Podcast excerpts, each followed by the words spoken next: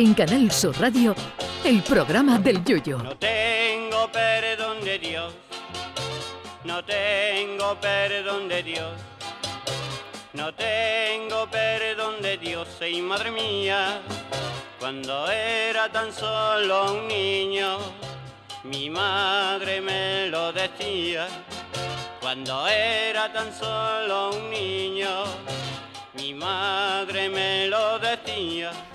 Los que eligen los días mundiales se han empeñado en hacernos la boca agua. Hoy no es el caso porque hoy se celebra el Día Mundial de Bob Marley, el hombre cuya madre creía que vivían en Londres de la niebla que salía del cuarto del niño por el humo. Me refiero al Día Mundial que se celebró ayer domingo. Si la semana pasada tuvimos el Día Mundial del Croissant, ayer día 5 de febrero se celebró el Día Mundial de otra cosa muy gorda, el Día Mundial de la Nutella, que es esa cremita negra de chocolate y albellana que algunos se untan en el pan con un palaustre o con una plana de albañil en rodajas de pan que parecen la plantilla de los zapatos de Pau Gasol. Es verdad que en España hemos ido más de la nocilla, eh, porque a mí en mi adolescencia me hablaban de Nutella y pensaba que era una actriz italiana.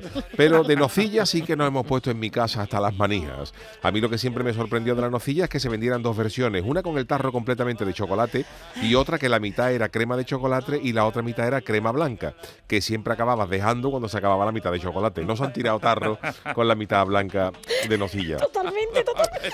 A mí me gustaba tanto la nocilla que hasta me acordaba subliminalmente de ella cuando veía hace una temporada los partidos de Real Madrid y allí jugaba el holandés Huntelaar, que eso siempre me sonó a la orden imperativa de extender la nocilla en la rebanada. Eso sí, con la nocilla y la Nutella no puede uno embalarse porque se pone uno a juntar lo que tiene el tarro a discreción y empieza la adolescencia con el cuerpecito de Nacho Duato y la acaba como Kim Jong-un, el de Corea del Norte, pero con el pelado más normalito. En mi juventud ni me paraba a pensar eso, pero hoy he leído que una cucharada de Nutella tiene 100 calorías y dos cucharadas y media de azúcar.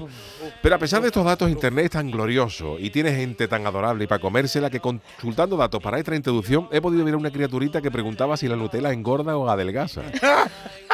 Pero bueno, a ver, la respuesta a esto es muy simple. La Nutella ni engorda ni adelgaza porque el que engorda o adelgaza eres tú, como todo lo que se come. Yo nunca he visto un tarro de Nutella con sobrepeso, la verdad. También dicen que comer este tipo de producto por las mañanas no es recomendable porque tiene altos contenidos de azúcar refinado y eso produce mucha energía. Y claro, te puedes poner como el increíble Hulk cuando llegaba el 5 de cada mes y no le había llegado la nómina de los Vengadores. Pero es una energía que se te pasa enseguida.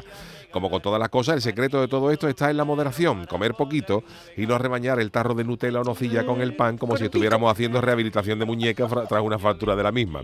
Como dato curioso, acabo también de ver que el 25%, ojo, el 25% de la producción mundial de avellanas se dedica a la fabricación de Nutella. Que como se enteren los monos del planeta, los del planeta de los simios, va a ser una fiesta de los Teletubbies al lado de la que puede el día esos monos bravidos que diría don Chiquito reclamando más avellana y menos Nutella. En fin, queridos, que aunque estas cosas no sean muy, sanas, una rebanadita en su justa medida hace menos daño que contenerse y comerse al día siguiente medio tarro. Lo digo por experiencia, lógicamente. Ay, mi velero, velero mío, Canal Sur Radio. llévame contigo a la orilla del río. El programa del Yoyo.